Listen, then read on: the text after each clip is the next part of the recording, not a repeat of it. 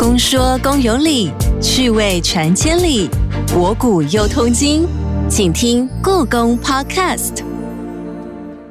Hello，你好，我是阿哲。我们今天的节目主题一看就很有趣吧？但要先来了解一下历史。东汉末年，政局动荡不安。当时曹操拥护汉献帝，在击败多方势力之后，就掌控了中国的北方，但却因为赤壁之战就败给了孙权跟刘备，形成了三国鼎立的雏形。后来曹操病逝，曹丕上位，而后就展开了我们熟知的三国时期。在故宫典藏文物当中，有哪些是三国时期所遗留下来的物品呢？又有哪些藏品可以一窥三国时期的样貌？不管是文字还是图像，有哪些描绘是真实的？有哪些是后世对于三国时期的想象呢？今天我们邀请到了故宫南院处赖芷怡老师，为我们揭秘这一段跨越千年的历史与传奇。欢迎赖老师，你好。各位听众朋友，大家好，我是芷怡。首先，应该有很多人跟阿哲有相同的疑惑，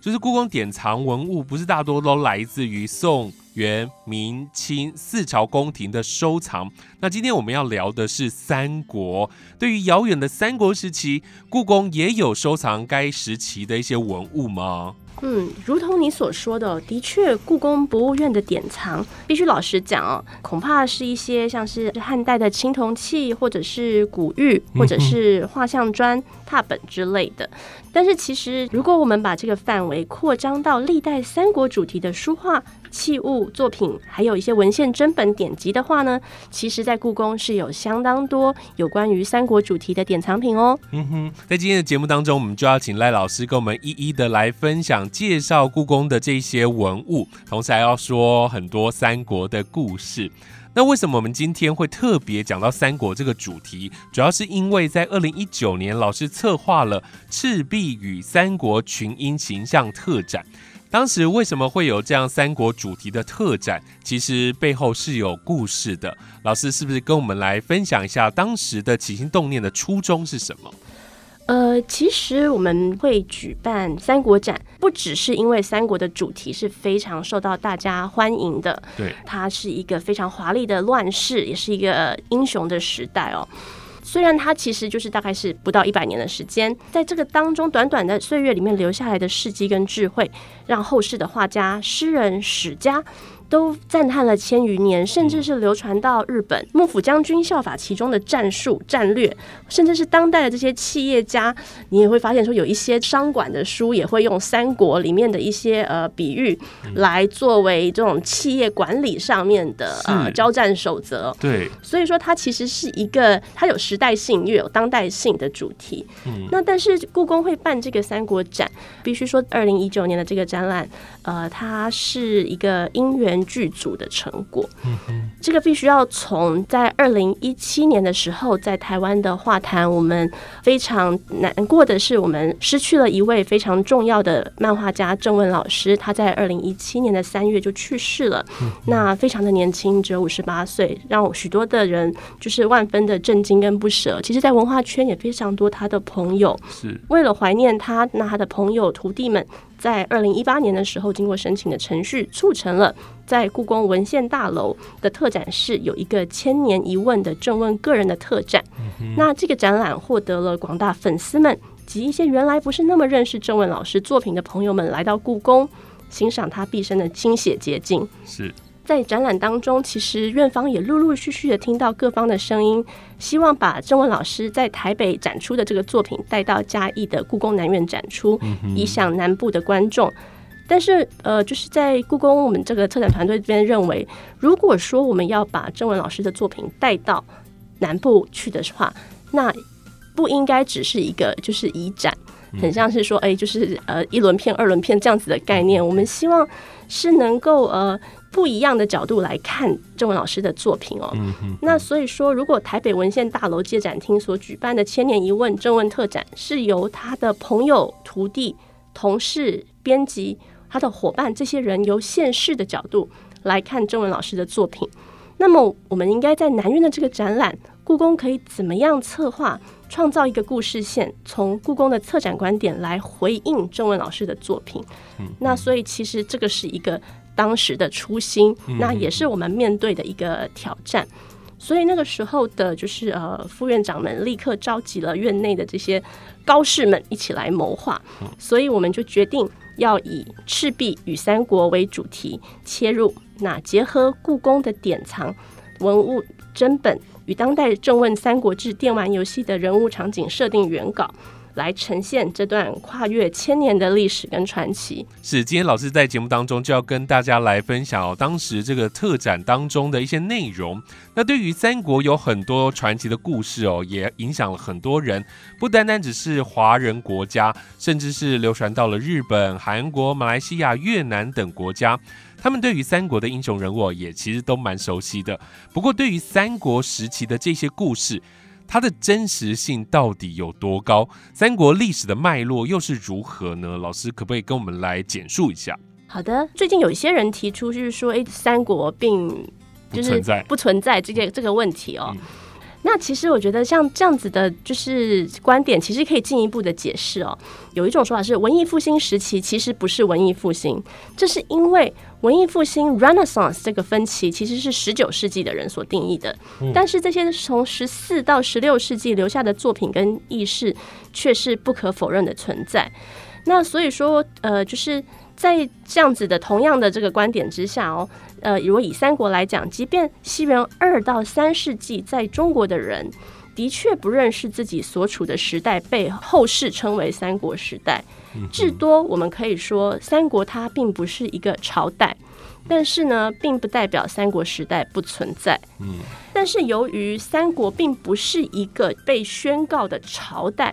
所以它的起讫时间有不太一样的说法。三国的历史分界广义而言，它基本上可以说是从黄巾之乱开始谈起，大概是介于西元一八四到二八零之间。对。那但是如果狭义的来讲，它其实是以曹丕称帝为始，三家归晋为止，定义是从西元两百二十年到两百八十年。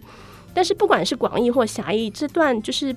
不到百年的这个历史，那个人才鼎沸，英雄事迹传唱千古，那是非常迷人，而且大家就是朗朗上口的一段历史上的轶事。是后代所流传下来三国时期的一些故事哦，都是来自于陈寿的《三国志》，或者是罗贯中所写的《三国演义》，但他们对于三国时期这个历史描绘哦，是有一些不一样的。老师可不可以分享一下您的观察？大众对于三国时代的想象，很多人其实是从罗贯中的小说《三国演义》所建构的。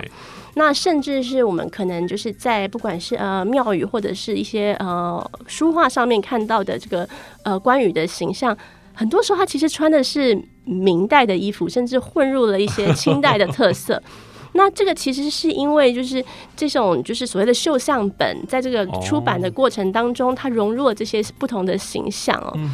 那呃，像是所以就是《三国演义》，它其实是把这个正史的内容以通俗易懂的方式发想创作。出来这种带有高度戏剧张力的作品，那所以既然它是小说，就有很多虚构的戏的这个情节。那除了说在历史的时序上面有时候有些错置之外，那在物质文化上面也是有一些有趣的谬误哦。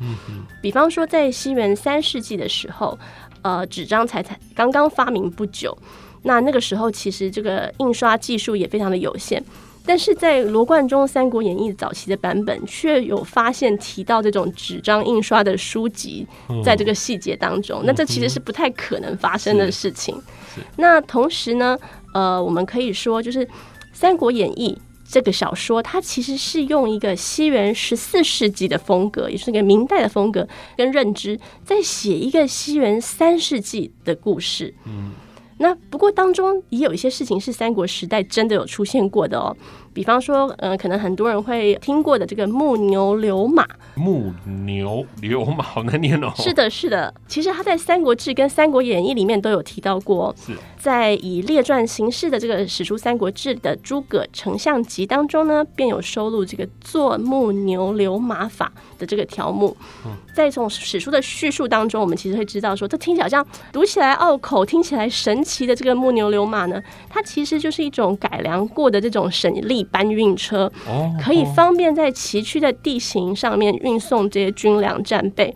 而罗贯中应该也是借用了这些史书中的条目，那把这个诸葛亮的英明神武描绘的神灵活现。所以这个就是有可能是真的。呃，对，他是真的。那只是说我们目前其实不太能够确定木牛流马它到底长得是什么样子。所以其实，呃，如果说你们上网搜寻或者是什么，会发现就是其实有很多人一直在努力去追求到底。木牛罗马是什么样子？什么样子？长得是什么样子？对，那我们现在只能确定，就是说它是一种可以让你省力，然后在崎岖不平的这个地形搬运的这个呃一个车子。那有可能是从独轮车的这样子的结构改造而来的。嗯嗯。那但是你可以看得到后世的人，你发挥了非常多的创意，去想象、去还原到底它应该长得是什么样子。了解。所以也有了很多很有趣的发明。嗯哼哼哼哼。那另外一件，我想跟大家分享，是一个叫做《魏三体石经》的这样子的一件作品哦。是。那虽然说故宫只有典藏这个石碑的这个拓本，并没有石碑的本体哦，但是呢，这个拓本留给我们非常多值得思考的信息。嗯哼。那这个《魏三体石经》，它原来的石碑是在三国曹魏时期所刻制。那这个石头其实。不是放在哪里，是放在当时的洛阳太学的地方。那同时呢，它就称为正史石经，或者是魏石经。洛阳太学它鼎盛于东汉。而魏晋延续了这样子的继承哦，那它可以说是全世界最早的几个国立大学之一。嗯嗯。那所以你也可以理解，就是为什么当时就是呃要做这样子的，就是魏三体诗经，某种程度上也是延续了曹魏他希望让大家觉得说，哎，他是延续了道统的一个政权，并不是就是随随便便的一个政权。所以说呢，呃，内容里面包含了春秋。然后的那个西宫文宫里面的两篇文字哦，但是呢，它这个非常有趣的事情是，它并不是只是把这些篇章刻上去，它每一个字它都刻了古文、小篆跟汉隶三种字体，是，所以说它称为三体诗经。对，所以比方说，他如果写月亮的月，它就会有三个不同的字体。然后呃，就是命，它就有三种字体。那我们现在讲到字体，就是可能会想象，就是说，哎，就是电脑上面就是换一下字字体嘛，标楷体就是换隶书、换换行书。但是以前其实并不是这样，而且甚至是这个字是怎么样子约定俗成而形成的一个它的这个字体，它其实是在中国的历史上面有这个呃非常。就是长远的这个眼镜哦，那呃这样子的三体石经呢，就是它其实它跟呃西平石经跟还有唐朝的开城石经，就是称为中国古代的三大石经，那它都是当时读书人必读的官定版教材哦。那也就是像是应该你可以说是它是读书人的定番必读，就是考试一定考的意思。是。那树立这样子的石经碑刻，它有统一这个经文的内容，建立标准的版本，以及颁布规范标准字体的作用。也就是说，是可以给当时想要念书的人者学习的呃，就是标准本。但是这个三体石经其实呢。呃，大概是在《魏书》的《冯熙传》里面，他就有写说，就是洛阳虽经破乱，而三体石经宛然犹在。至西与长伯相继为州，废毁分用，大致颓落。所以我们可以知道，就是说，其实虽然说在曹魏的时候立了这样的三体石经，可是但是到了北魏的时候，其实它因为战乱跟搬迁，已经有蛮多的石经都已经被严重的毁损四散了。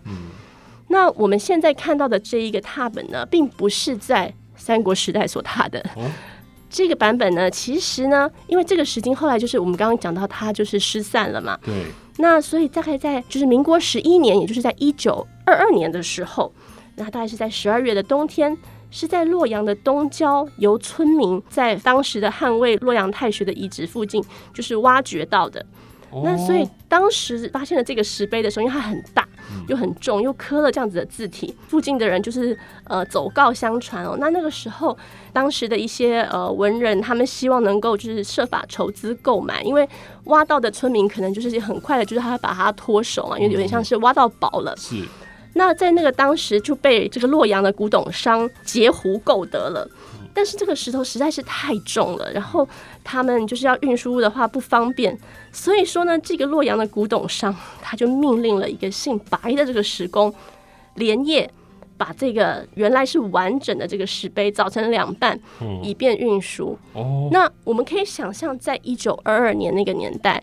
一九二二年清朝刚刚结束，民国刚刚建立，大概十年。那个时候，西方我们可以说是欧美也是正在大量收购这些中国的文物，古物市场是非常的蓬勃的。那所以在这个状况之下，事实上，这个古董商人他做我们现在看起来非常不可思议，怎么会把一个好好东西砸两半？两半，对，但是事实上对他来讲，这可能无损他的利益，甚至他可以有有更高的利益，因为这些东西它可以，就是它之后可以怎么样的卖掉。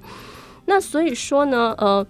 在这个原来是一整块的这个状况之下的这个石三体石碑，当时大概有先在还没有凿成两半之前，先被踏了大概十份或十几份。嗯，除了这十几份之外，其他的现在我们所存的都是这种已经就是破成两片的。哦哦哦，那像这样子就是完整的这个三体十经的拓本呢，呃，在中研院。的那个复兴念图书馆，他们有收一件是完整的，在故宫的这边，我们是分别就是左右两片都有，哦很难想象当时把它破成两半，看到都应该非常心心痛的，对对对，所以其实，在那个那个年代，因为像这样子的事情层出不穷哦，所以其实也是因为这样，所以说促进了。当时的这些呃文人志士，他们去催生这种文化资产保护法没错，的产生，其实是从那个时候，就是很多人的努力之下，我们才一步一步走到现在的。确实确实，我觉得这样子的文化保存啊，是每一个人都要有这样的一个尝试的。我觉得真的真的，不然的话，你看它好好的完整存世了一千七百年的文物，就是因为一个古董商人这样子的一己之私，就永远的被破坏。其实就是你会觉得说，哦，人类真的是很很愚昧哦。那在这个时同时，其实我觉得，呃，博物馆的存在就是为了要珍爱这些传世的文化瑰宝，让他们能够被妥善的照料跟保存。不是只有博物馆员有这样子的使命，嗯其实每一个人，我觉得大家都是可以在这个各个方面上面贡献一点心力的。是是是，真的非常非常的重要哦，所以我们现在才可以在故宫看到这么多的藏品呢、接下来我们就请老师来介绍这个三国时代的藏品。刚刚有说到有一些青铜器的藏品，嗯，是的，其中有一件蛮有趣的，其实是乾隆所收藏的弩机。哦，弩机，对，什么是弩机呢？呃，你就想象就是它是一种连发的的武器。那机关枪吗？呃，可以，你可以这么说，就是它不是用子弹，它可能是用箭的这种机关枪。嗯呃，然后呢，那它这个弩机，它其实它有几个部分，那但是它最重要的其实是个铜质的这一个呃，它的那个弩机的这个本体，那它会加上了弓弩的这些座，那只是说因为那个可能是木质的，所以现在都不存了，我们只剩下这个中间的弩机。那弩跟弓的差异呢？它其实是差别是在于这个呃，它可以在发射之前就装填，了解，而且呢，它的射程比弓还要远。嗯哼，然后威力呢跟命中率也都比较好，因为它不用同时瞄准跟拉弦，所以说它比较简单上手。嗯，最早有弩的这个记载，其实大约是在战国的时代，而发展到了魏晋，在陈寿的《三国志》当中呢，也曾经记载诸葛亮改良了连弩。连弩其实就是刚刚您所讲的，就是类似这样子，可以像机关枪一样不停的就是连连连发这样子的一个武器哦。那陈寿在《三国志》里面说：“量性长于巧思，损益连弩，木牛流马，皆出于其意。”所以说，呃，这样这样子的这个描述，使得在《三国演义》里面来描述孔明的时候呢，他就是呃，把他就是加以就是有点更更更夸耀了。他就是说，孔明发明的这个连弩呢，这个矢长八寸，一弩可发十矢，就是可以一次可以射十支箭哦。然后呢，并且还有还有设计图，然后让大家可以就是造出来使用。听起来就是孔明不但是又会立法，然后又会谋划，然后，而且他还是一个像大发明家一样，非常的厉害。这个就是在《三国演义》里面孔明的形象。是。那我们回到讲，就是说弩机它其实呢，它也是三国时代战场上的这个重要火力。那我们在文献当中可以知道，就是在近代的时候，甚至有成立专门以弩作为兵器的专责部队，并且由一个叫做强弩将军的这个官职的的人才来领导。那故宫呢，其实就有典藏一枚魏晋时期的这个强弩将军章的铜印哦。那这个官号其实，在汉代就曾经出现了，但是呢，到了近代的时候，它其实就改成了是一个常设职。嗯那负责领导专门用弩的部队的将领的官号。所以它算一次一个将军章的铜印，对不对？是的，一个小小的铜印，上面还有一只很可爱的乌龟。是是是，好，老师，我们现在先休息一下，待会我们再继续回来请教老师，跟我们来分享故宫藏品当中有哪些关于三国主题的文物。故弄玄虚，真有其事。故宫爆卦，你来猜猜。无论是《三国演义》中的赤壁之战，或是符合真正史实的赤壁之战，都是古今往来时常被提起的名战役。在故宫馆藏中，不止书画，还有许多器具、工艺品，也都以赤壁为主题创作。有一件精致的故宫文物，就在底部刻上了《后赤壁赋》的全文。快来猜猜是哪一件呢？A. 掐丝珐琅赤壁扁壶；B. 雕玉赤壁赋图插屏；C. 青花后赤壁图方形茶叶罐。第一雕橄榄核舟，故宫爆卦稍后解答。今天的故宫爆卦，你知不知道答案呢？就请你听到节目的最后，就会告诉你了。刚刚前面我们有聊到《三国志》《三国演义》，另外呢还有苏东坡苏轼。他所写的《赤壁赋》也影响到了很多文人后续的文学作品哦。那所以在故宫院藏当中，也有一些书画作品是在描绘赤壁形象的。那就请老师一一的来给我们介绍，也跟我们分享一下苏轼《赤壁赋》当时的这个故事背景。苏轼他对于后来文人的三国，呃，有了。非常重要、具有决定性的影响哦。嗯，他其实写《赤壁赋》是在北宋神宗元丰五年的时候。嗯，当时他并不是在一个非常得志的状况之下。那我们要也知道，就是《赤壁赋》它是描述苏轼跟朋友搭着小船，那游览黄州城外的赤壁矶。那其实蛮有趣的事情是，苏轼他其实，呃，我们从就是易若芬老师的这个研究当中，我们可以知道，就是他其实应该是知道这里并非八百多年前三国时代周瑜领兵攻破曹军的这个赤壁古战场，嗯，但是呢，他是借此遥想赤壁之战，并且抒发他个人的人生观还有宇宙观。那在这个时候的苏轼，他其实是他官场生涯中的最低潮。就在元丰二年的时候，那由于呢，他被御史李定等人弹劾，就是说他有姬妾时事之言，愚弄朝廷，妄自尊大，呃的这个状况。讲白了，其实就是苏轼他被同事告状说他说老板的坏话，糊弄政府，骄傲自大。所以呢，他不但是被贬官，他其实他一开始是先被抓进监狱里面哦，从八月开始被关了超过四个月，然后一直到那一年的十二月二十六号才被放出来。放出来，在这个冬天里面被放出来之后，他被贬为水部员外郎、黄州团练副使。这个是一个，就是比他原来小非常非常多的官职。嗯，同时呢，他被发配黄州不说，在他的这一个派令里面，还被要求他不得签署公事。所以这个其实就是历史上这个著名的乌台诗案。那个时候的苏轼其实他已经不年轻了。那老来因为只是因为说说错话或说了不中听的话。被关入狱，然后还被贬到黄州的这个苏轼，而且呢，他还有志不能伸，只能晃来晃去当个闲差。他只好用自我解嘲的方式，他把这样子的郁闷的心情呢，寄托在山川美景之间。嗯，所以其实是在这样子的背景之下，啊，这样子的情境之下，苏轼就写下了前后《赤壁赋》。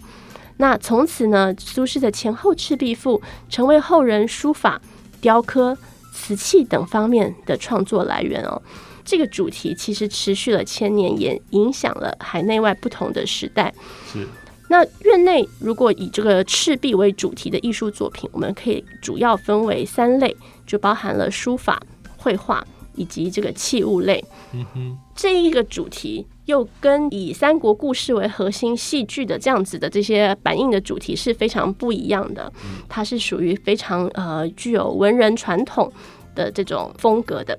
当时的这个书家呢，也有反复抄写前后赤壁二赋的这个习惯哦。然后，而画家呢，则是以图像去传达东坡游赤壁的这样子的这个盛世的赤壁图，更是非常的流行的。比方说，明代著名的画家董其昌，他在书前后赤壁赋的册页当中，他在跋文的里面，他就自己说了，他说：“我每三年写一次赤壁赋，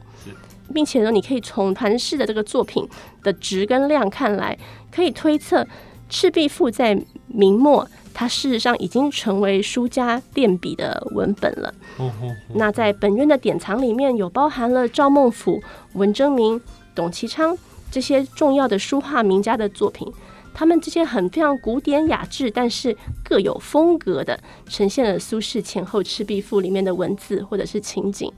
呃，院藏还有二十世纪的傅抱石、江兆生等的画书画家，他又将这个传统的赤壁赋母题带入了具有当代性的画面铺陈，所以在文人赤壁的母题之下，它所呈现的其实不是这个烽火连天的喧嚣场景哦，而是这种不受羁绊，然后寄情于天地间。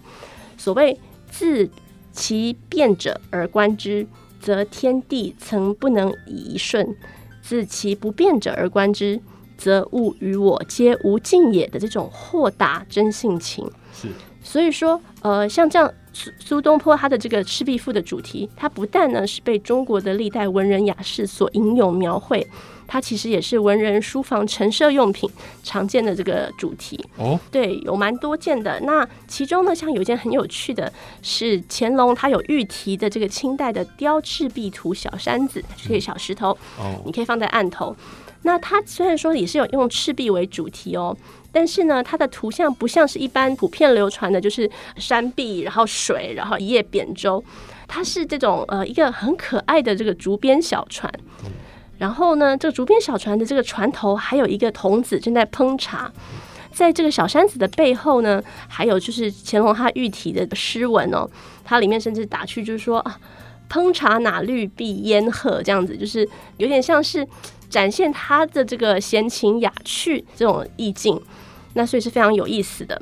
那像这样子的书房意趣，其实不只是在中国，对日本的监察文化也产生了一些影响。那监察文化其实呢是文人书房的茶道，它讲求的是脱俗、自由、清贫的这样子的闲情逸趣。而《赤壁赋》里面所讲述这种文人追求精神寄托的这样子的脱俗情境，让日本的茶人心神向往。所以，像本院器物处，它有典藏，就是一对。明末清初口沿是这个有扣，而且是撇口的《青花赤壁赋》茶中，它杯身有一面，它是描述苏轼跟朋友们乘船夜游的场景；另外一面呢，则是写录就是《赤壁赋》的诗文。除了这一个就是呃明末清初的茶器之外，呃，在南院处还有也有典藏一组，就是在日本大正时代由被誉为日本最后文人之称的富冈铁斋亲自所绘的煎茶器组。其中有一件青花方形茶罐，上面就画了后赤壁图，非常的潇洒写意。所以像这一类的，就是赤壁主题的器物作品，无论是就是书画或者是器用，都是在监察到茶会上面呢赏玩的艺品。所以这些文物当中，也有一些三国的意象哦。还有另外一个角度想要特别来问老师的，就是很多人都认识三国时代的这些英雄人物哦，那而且呢，在历史上不但被广泛的歌颂传唱，在台湾甚至还有很多的庙宇是供奉三国时代的人物，从英雄人物变成了大家供奉的神明。老师是不是跟我们来聊聊这些三国群英进入到神明系统是在什么朝代开始发展演变的呢？三国群英进入所谓的神明系统，它主要是唐宋之后在民间跟官方两个方面的发展所造成的。那在唐肃宗的时候呢，他因为有感于当时这个安史之乱之后国势衰弱，所以呢，就是他觉得应该我们国家应该要就是要尚武，要宠要就是要要鼓励这个呃就是武功。所以说在上元元年，大概是西西元七百六十年的时候。他呢就册封太公望为武成王，将太公庙升格为武成王庙，也就是武庙的这个系统。是那使之他这个会与祭祀孔子的文宣王庙文庙达到同一个级别，所以就是说，就是在这个时候就有了同时有文庙跟武庙这样子的祭祀系统。那在这个的时候，他有仿文宣王庙中的这个孔门十哲同祀，就是他除了主神之外，他还有一起同被祭祀的其他的这些呃，你可以说是呃神明或者是角色，他也挑选了十位古今名将作为。武成庙的从祀，那其中呢，在这个从祀里面，他三国的人物只有诸葛亮一个人入选了，其他人是没有入选的。怎么挑一个好像最不会打架？所以目前我还不太知道为什么他是这样子挑，但但是我是从史料上面看到他是这么挑的。关羽呢，其实是要一直要到建中三年，就是七百八十二年，也就是过了二十二年之后，才以这个蜀前将军。呃，汉寿亭侯的身份，成为古今名将六十四人入寺武成王庙。也就是说，一开始武成王庙它就是开庙的时候，它其实是只有十位从寺。那是到七百八十二年的时候，他扩编了他的这个呃从祀的人员，变成了古今名将六十四人。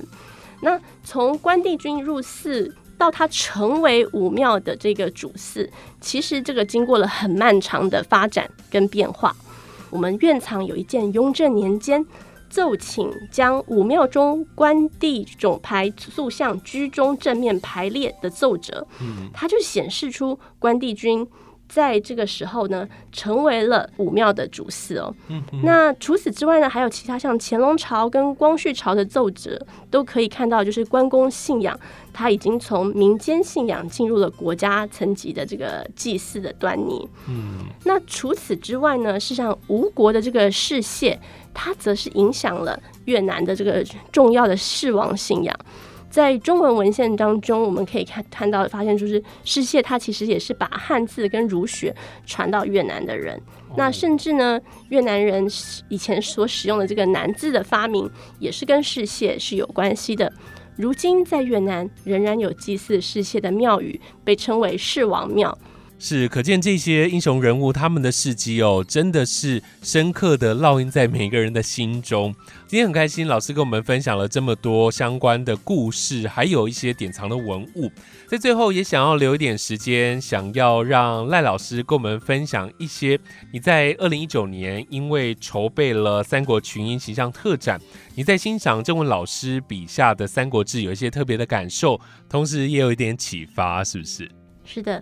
其实，呃，在我自己看来，这借由这个展览，有机会第一手欣赏郑文老师的三国作品，它这是一件非常幸运的事。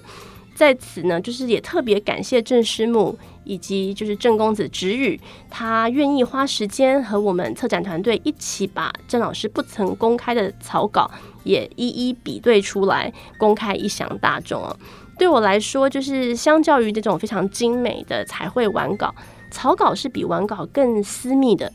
因为它记录了创作者很多的思绪。是，虽然说我们展出的只是一张张定格的这些呃彩稿，但是我们可以感受到，从郑文老师精心营造的画面当中，常常会让我们觉得好像这个画面要开始动起来的感觉。嗯，以往在资料当中读到说，呃，郑文老师他以前念复兴美工的时候，常常来故宫看展览或者是素描临摹。那知道说他很喜欢来故宫看这些收藏的中华艺术文化的这瑰宝，但是呢，借由这次把老师的作品放入这个展览整个的脉络，我才赫然发现，咦，原来其实中国传统书画，像是《赤壁图卷》这种手卷的叙事表达，竟然和郑文老师的漫画有这么多在这个连环叙事方面的这种的相似性。那我深深感受到，我们所典藏的这些传统艺术文化的养分，在中文老师的作品当中内化之后产生的深刻影响。那其实手卷也是一种连环画的形式，不是吗？对啊。所以我觉得，嗯，也许有人会说，不管罗贯中的《三国演义》，或者是郑文老师的在《三国志》的有一些作品，他也许部分的取材跟史实不见得是一样的。可是，如果我们都把这样子的这些差异当做是不同的再创造，便有它独一无二、属于自己的价值了。那呃，我们可以说，史学的尽头是文学，或者是更扩大来说，是艺术创作的开始。